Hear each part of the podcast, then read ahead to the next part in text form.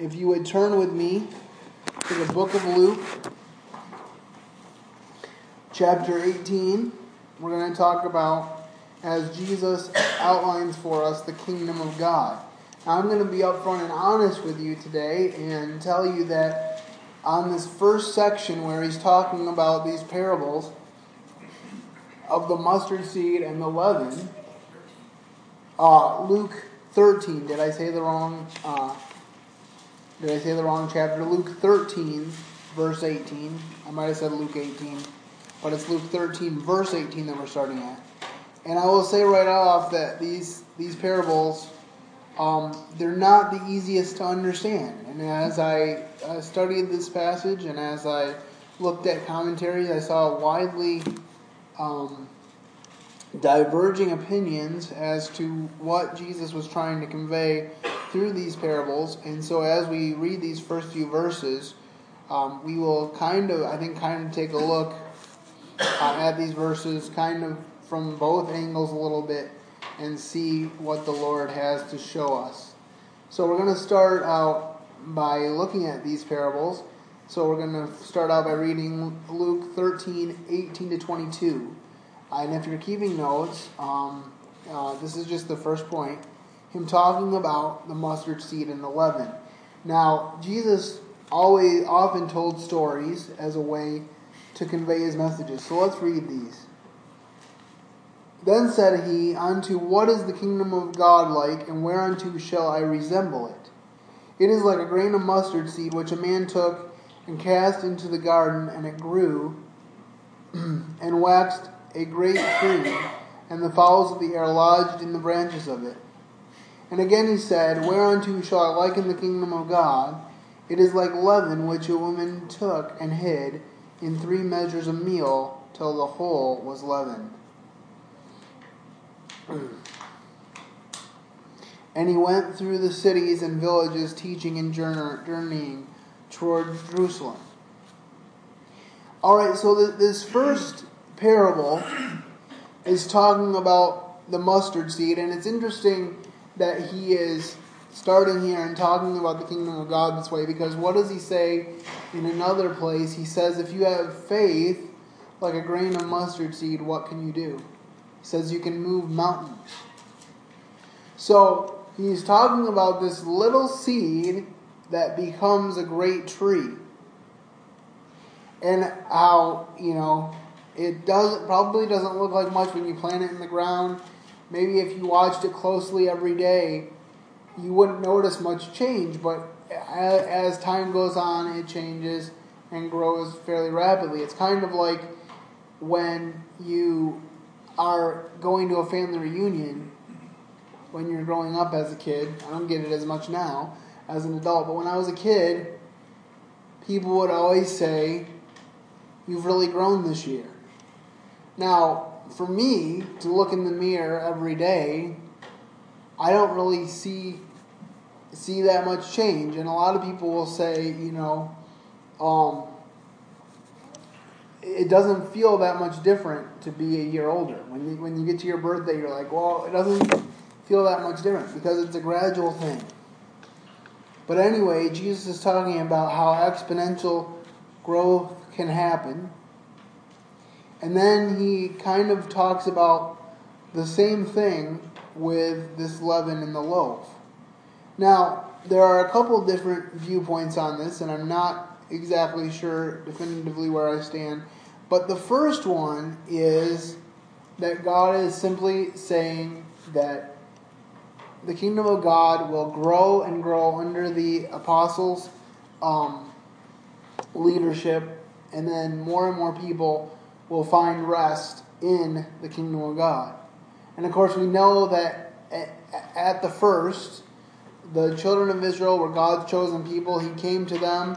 As a matter of fact, at one point, he says to the Phoenician woman, I am come but only to the lost sheep of Israel. And so his, his focus at first was to redeem the children of Israel. Now we can look at that and we can say, well, how short sighted is that? But God has the right and the prerogative to save who he will save. I think about that when I think about the fact that when God wiped everyone off the face of the earth, he could have wiped out Noah and his family too. He was justified in doing that because Noah was not perfect, as evidenced by the wine vineyard that Noah made after he got off the ark and got drunk and was naked in his tent. Noah was not saved because he was some great man, although it does say that he lived a life of a holiness before God largely. What's the key phrase in that story? It's not Noah was greater than his brethren, so therefore he was saved. It said Noah found grace in the eyes of the Lord. And so that um, is the key. And then with this leaven, it just talks about how when you make uh, a loaf of bread, you use yeast, um, which is the primary leavening agent or other leavening agents to make it rise, to make it bigger. And uh, so, and my my brother could tell you a little bit about that. He loves to bake bread, and I love to smell bread as it bakes. So that works out that works out nicely. But um, anyway, so you have these two pictures of, of growth. Now, where the negative connotation comes in is, of course, we know that in the parable of the sower, it talks about how the birds came and took some of the seeds away and they did not sprout and grow. And so birds do have the potential to kill growing seed. And then we also see that with leaven in the Bible, it's often referred to as a as a picture of sin. Paul said in the New Testament, in the epistles, a little leaven leaveneth the whole lump. You know, and we could use a modern picture of if I put just a couple drops of antifreeze in a glass of water, would you want to drink it? The answer should be absolutely not. Because even those drops can make you very sick at the least. Um,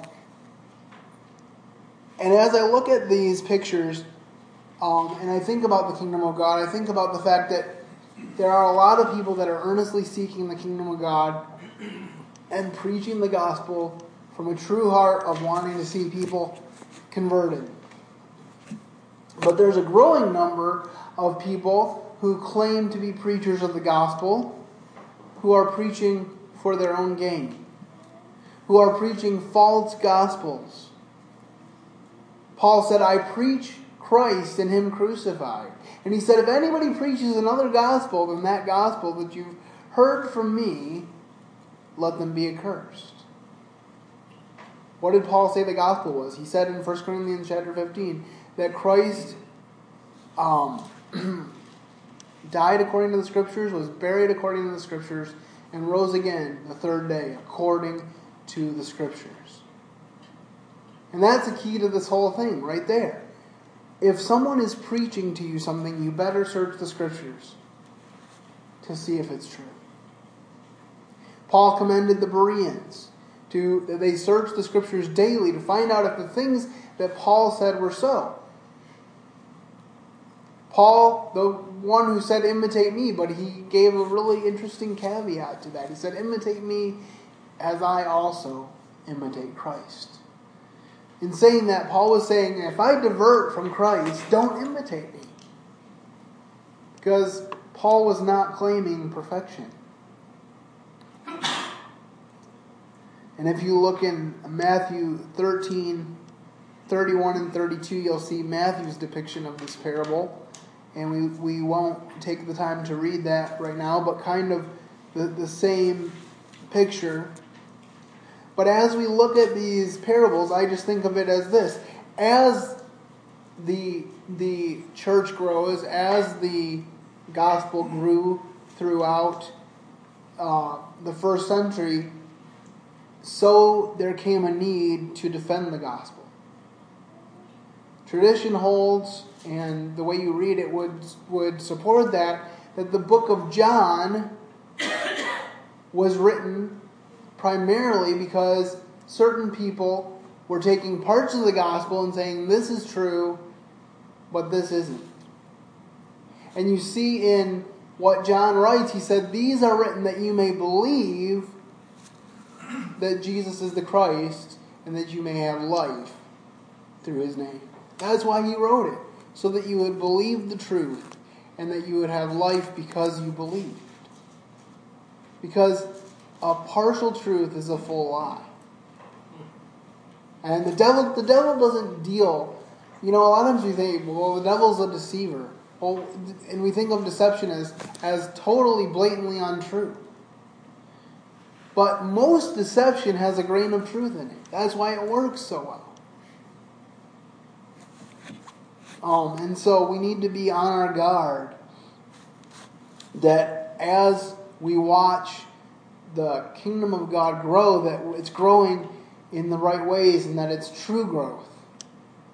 You know, um, Joel Osteen, he fills an, a former basketball stadium with, I think, probably 25 or 30,000 people every Sunday.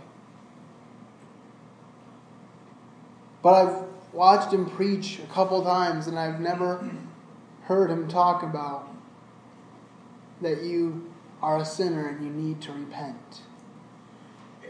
That we need to keep short accounts with God. That we need to be holy and righteous because God calls us to that, because He gives us the power to do that through the Holy Spirit, because Jesus hung on the cross for that. When people say, Well, I, am a pretty good person and I don't have that much sin, or I, I don't really, I think I have sin, I say, Well, then why did Jesus hang on a cross? The God of the universe did not hang naked on a cross so because you and I were pretty good.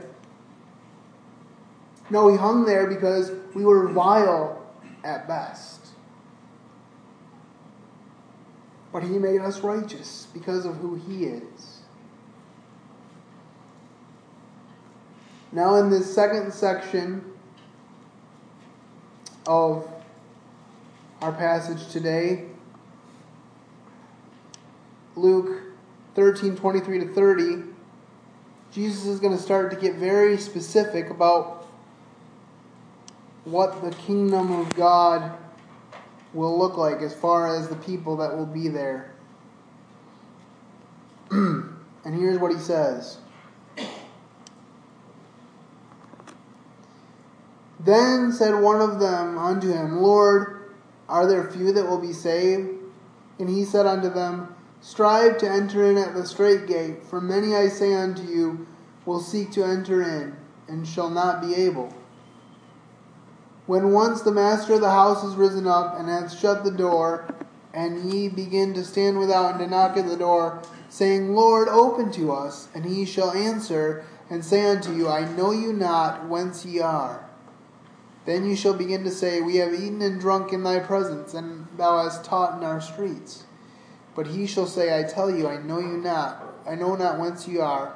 Depart from me, all you workers of iniquity. There shall be weeping and gnashing of teeth, and ye shall see Abraham, Isaac, and Jacob, and all the prophets in the kingdom of God, and you yourselves thrust out. And they shall come from the east, and from the west, and from the north, and from the south, and shall sit down in the kingdom of God. And behold, there are last which shall be first and there are first which shall be last. And as we look at this, this is some tough stuff.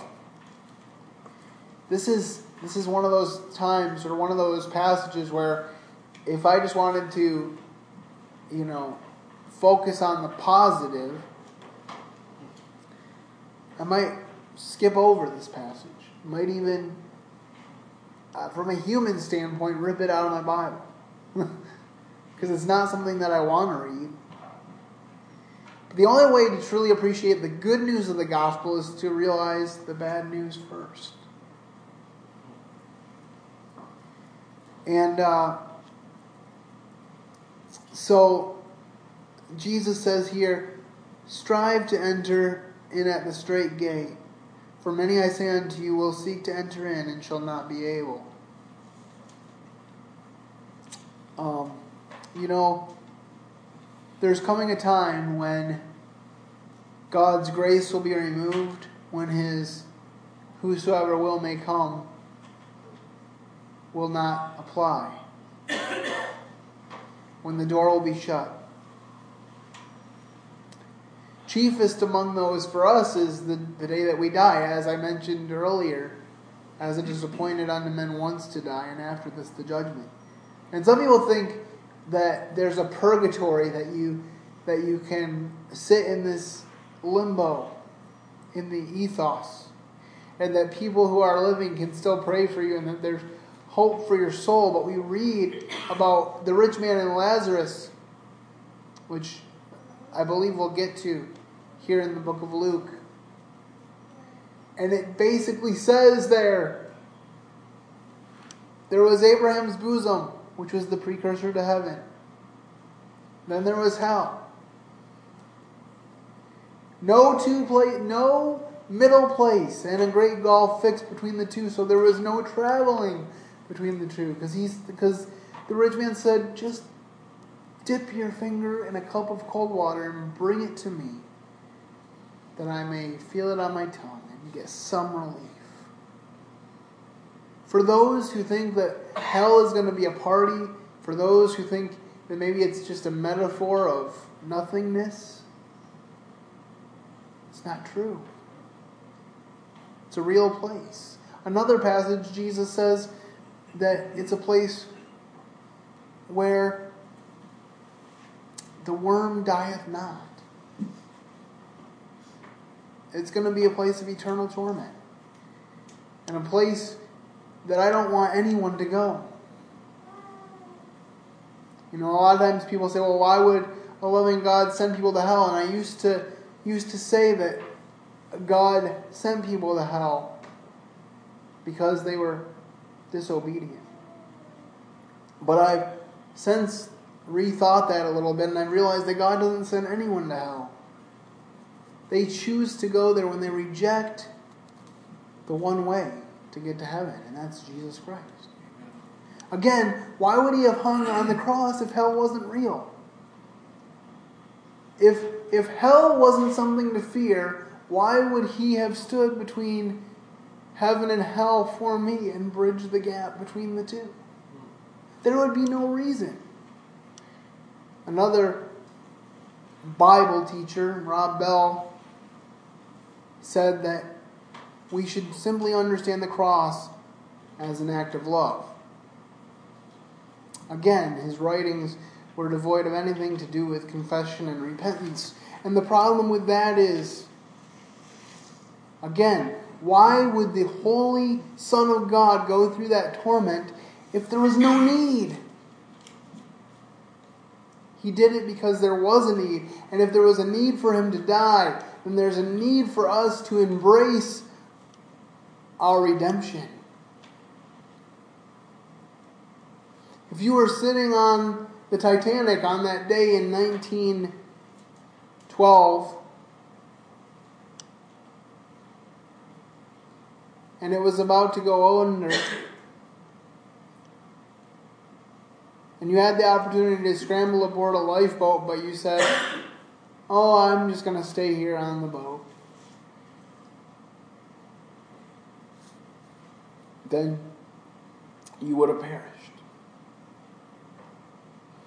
Now, it's not a perfect analogy because some many men stayed on board the Titanic so that their women and children could survive. But I guess another part of that analogy is like Jesus staying on that cross so that you and I could survive. You ever think about the fact that one of the things that the people said when they were mocking him when he was on the cross. They said, He saved others, himself he cannot save. Oh, if only they understood. The reality of it is, himself he would not save. Because to save himself would be to sentence us to a life, to a Christless eternity.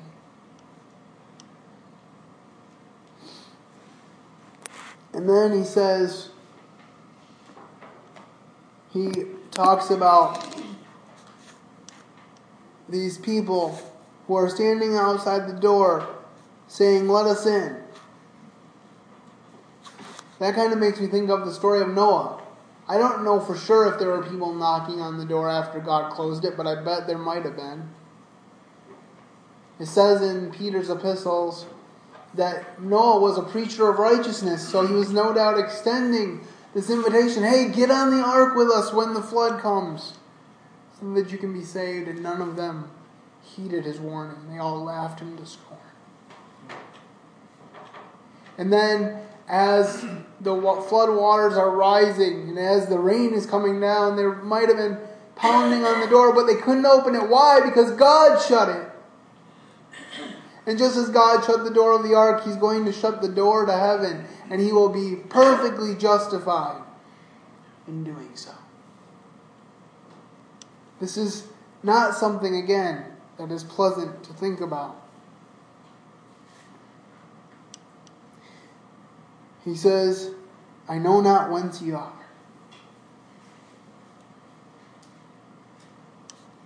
You know, we often ask, Do you know him? I ask, I ask that a lot. Do you know him? Not about him, do you know him? But also, we need to ask, Does he know you? We sing that hymn, I am his and he is mine. What a glorious truth that is for the believer, that he is ours. All right. Um, and so then he kind of goes into he goes into the torments of hell. He says, um, "Depart from me, you workers of iniquity. There shall be weeping and gnashing of teeth, and you shall see Abraham, Isaac, and Jacob, and all of the prophets go to the kingdom of God, and you will be thrust out." What is he talking about here? He's talking about these Jews, and sometimes these very religious Jews that don't recognize him as the Messiah. And he's like, You're going to be out of it. You're not going to be able to get into the kingdom of heaven. And then what does he say after that? He says, And they shall come from the east and from the west, and from the north and from the south, and shall sit down in the kingdom of God. Lord, I'm thankful that God opened the door for the Gentiles to come into the kingdom of God. I'm a Gentile dog, and yet in the kingdom of God, I'm a chosen, precious son, a royal heir. And no one, no earthly leader, can take that away from me ever. What a blessed truth. And behold, there are last which shall be first, and first which shall be last. God's economy of success is way different than ours. There are so many people that we've never heard speak publicly or know half of the things they do. But when they get to heaven, God's going to know. And He may even allow us to know some of it so we can see this person served God with all their lives, even though they didn't do it for fanfare, they didn't do it for, for attention, they didn't do it for accolades. They did it because it was the right thing to do. I have a friend who always talks about how we need to we need to give money to the poor, we need to do more for the poor, and by that he means that we need to put politicians in place who will tax the rich people and make them give money to the poor. Because apparently he doesn't think that certain wealthy Christians are pulling their fair share. But the one thing that I think about when I hear things like that is if you're doing it right, people aren't going to know how much you give. Because it's between you and God. In the Old Testament, there was a 10% tithe. In the New Testament, God simply says, God loves a cheerful giver. Maybe what He has compelled you to give is 5%. Maybe what He's compelled you to give is 40%. That doesn't matter. And I should not judge you on the basis of what you give, but God judges you on how you give it. And so, we will be surprised, I think, to find out that some of these people just lived quiet, unassuming lives and reached out to people. You know, a lot of times I think about that in the context of, to use a modern analogy, the whole millionaire thing. A lot of times when we think about millionaires, we think about big cars, big houses, all this flashy stuff that tells the world, hey, I'm a millionaire. But there was a book, I never read it, but I heard about it called The Millionaire Next Door, and it was talking about there's a lot of millionaires that live in regular residential neighborhoods that don't put on airs, that buy used cars, that that do all these things that normal people do, and that's why they have the resources because they were wise with their resources. A lot of times when people look like a million bucks, it's because they're pretending to look like a million bucks. And all this to say that God cares about the heart. And He's really going to get down to a heart level, especially when we get to the last day. I just wanted to, if somebody could read a cross reference for me in Matthew 25, 10 to 12. Matthew 25, 10 to 12. Just another passage as we think about the end of days. If somebody has it, if they could read it for us.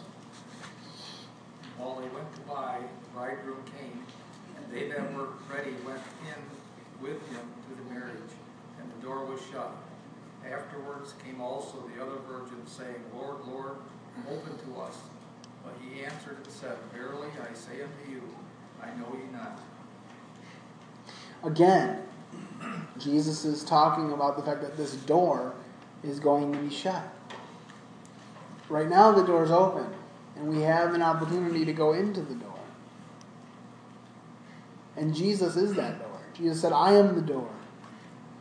By me, if any man enter in, he shall be saved, and he shall go in and out and find pasture. He also says that he knocks at the door of our hearts, and that if we open it, he's not going to force his way in, but if we open it, he will come in and he will sup with us, he will dine with us, he will have fellowship with us. The idea of having the fellowship with the King of Kings and Lord of Lords is an amazing thought. All right, well, I wanted to share this this story, kind of illustrating the kingdom of God. Says the story is told of a farmhand who had worked for a married couple for several years. As time went on, the couple grew older and older, and they couldn't do as much as they had on the farm, and the farm was beginning to look a little shabby. The paint on the barn was peeling, the fences had holes in them, and the, and the slots were loose. The gravel road had potholes in it. Shingles on top of the farmhouse were beaten and weathered and needed replacing. But as the farmhand made his way to milk the cows each day, he thought, What is it to me? It's not my farm. Then one day the farmer and his wife asked him to come for dinner. They told him how much he had meant to them. They told him that they had had no children to inherit the farm, so they wanted to give him the farm when he when they died.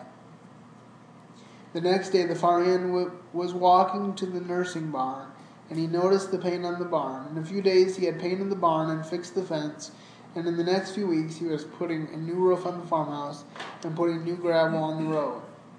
Why would he do that? What difference? What was the difference in his attitude?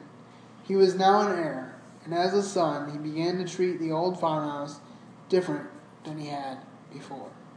And so it is with us. We are heirs of the kingdom of God, and because we are heirs, we have the joy of knowing that what we do, we do because of the fabulous gift of salvation that our Father has given us. Before we come to Christ, we're kind of just walking through this life, not even realizing that the fact that we draw a breath is because of God's mercy. And then we come to Christ and we read verses like in Jeremiah where it says, It is of God's mercies that we are not consumed every day. And when you're when you when you become a believer and you read something like that, it hits you like a ton of bricks that hey, God's mercy is before me today, even if the only thing that seems to be going right is that I woke up. That's a mercy. And then you read in, in Lamentations chapter 3, and the man there is going through such a travel. Travel, and he's and it says it's good for the man to bear the yoke in the youth, in, in his youth, and it talks about him kind of biting the dust and discouragement. But then at the end, it says, His mercies are new every morning. Great is thy faithfulness. And you know, when you look at Job, especially the opening chapters, you see all the things that happen to him. And over and over again, you see this.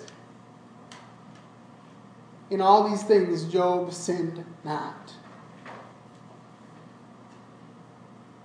Job continually had a right response to God. Now, we know that by the end of the book, he started to develop some self righteousness that God had to deal with, and Job thankfully responded with humility.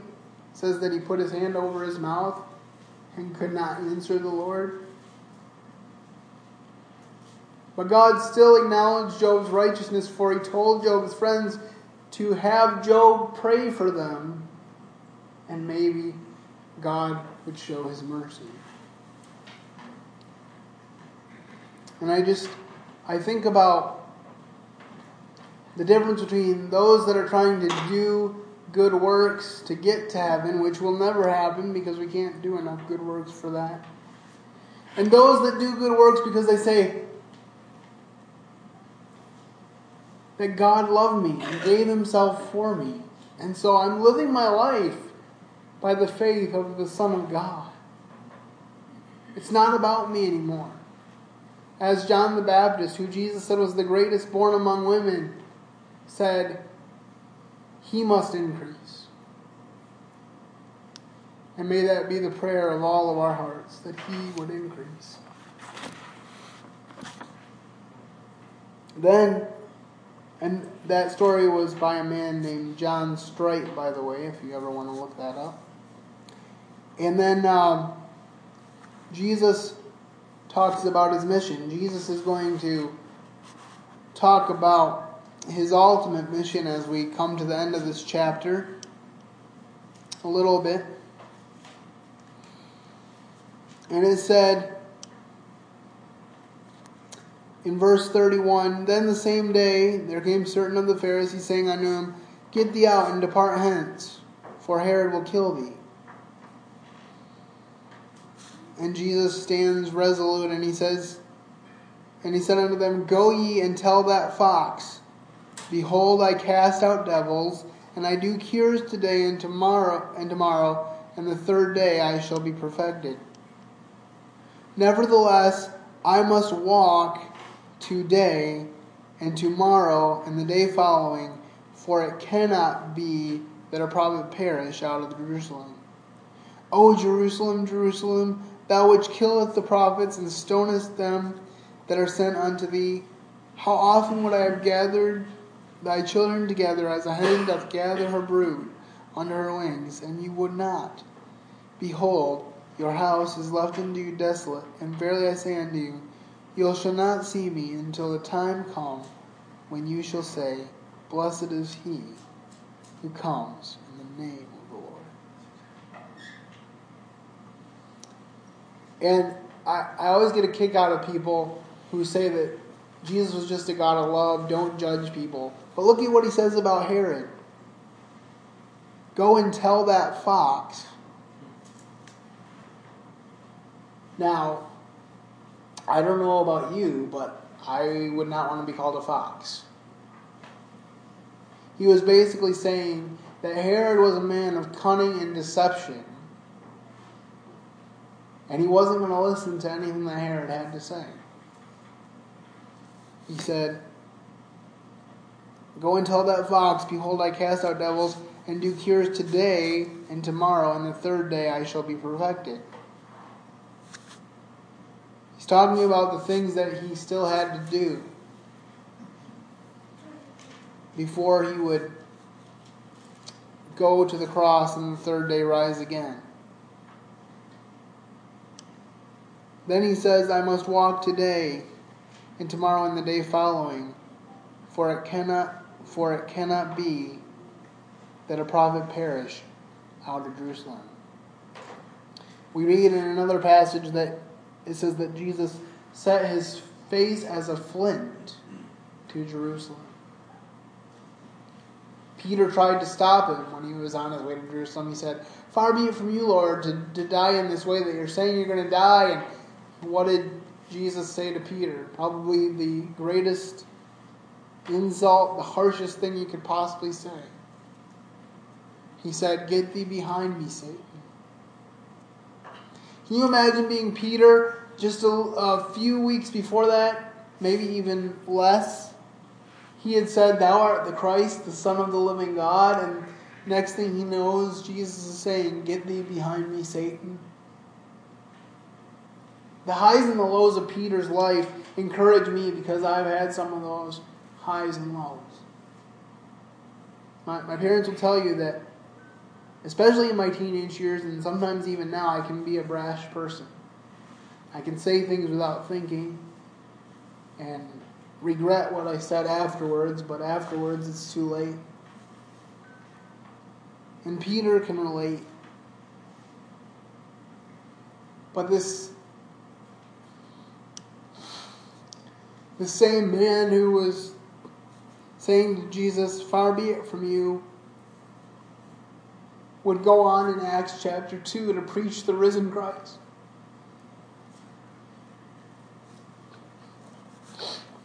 And he and his fellow disciple John would say to the Pharisees there in Acts chapter 4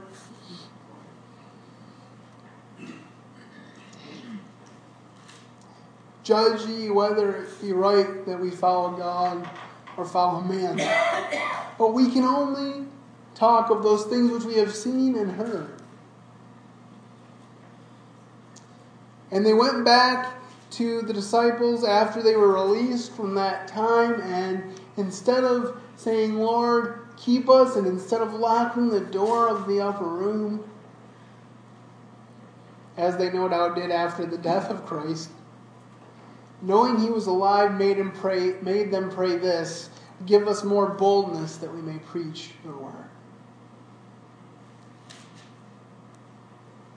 Paul had a similar thought. He was threatened on every side he says but not perplexed. And he said pray for me that i would have more boldness to share christ. May we all pray that prayer and mean it. And of course, Jesus is grieving over Jerusalem.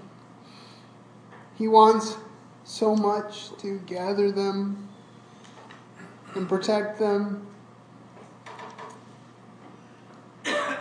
but they wouldn't take him. And so, in a certain respect, Israel would become decimated and would spend a lot of time as not a nation. Of course, Jesus, God keeps his word, and he said that the children of Israel would continue to be blessed, and in 1948 they became a nation again. And whatever world leaders come against Israel, they pay the price. God tells us to pray for the peace of Israel. And we need to pray for a president that would pray for the peace of Israel as well. Because it will not go well for a leader that rejects Israel. And then Jesus says, You shall not see me until the time come when you will say, Blessed is he that cometh in the name of the Lord. We know a short time later that when he went to Jerusalem, he rode in on a donkey, and the disciples said, Blessed is he who comes in the name of the Lord.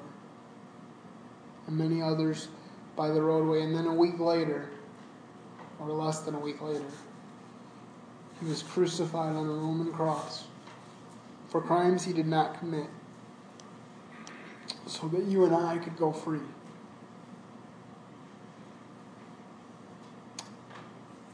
And again, as I referenced in the breaking of bread, he prayed before he went to the cross that the Lord would, would give him back the glory that he had before the world was. He said, I've finished what you've given me to do.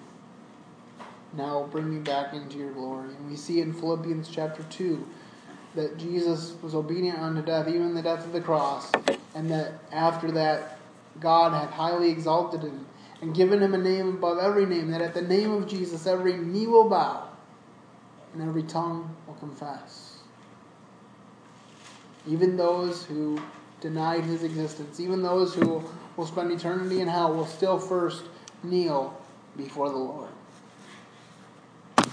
Martin Luther said this he said, The life of Christianity consists of possessive pronouns. It is one thing to say Christ is a Savior, it is another thing to say He is my Savior and Lord. The devil can say the first, the true Christian alone can say the second. Lord, we thank you for your word. We thank you for its truth. We thank you that it cuts like a sword. We thank you for Jesus' boldness and for always giving him wisdom. And we thank you for his obedience, Lord. We pray that we would be obedient. We pray that we would be bold. Not afraid to say things even if even if it's bad news. We think of Stephen who who was stoned because he, he preached boldly to the Sanhedrin and then was dragged out of the city and he said, much like you did, Lord, he said, Lord, lay not this sin to their charge.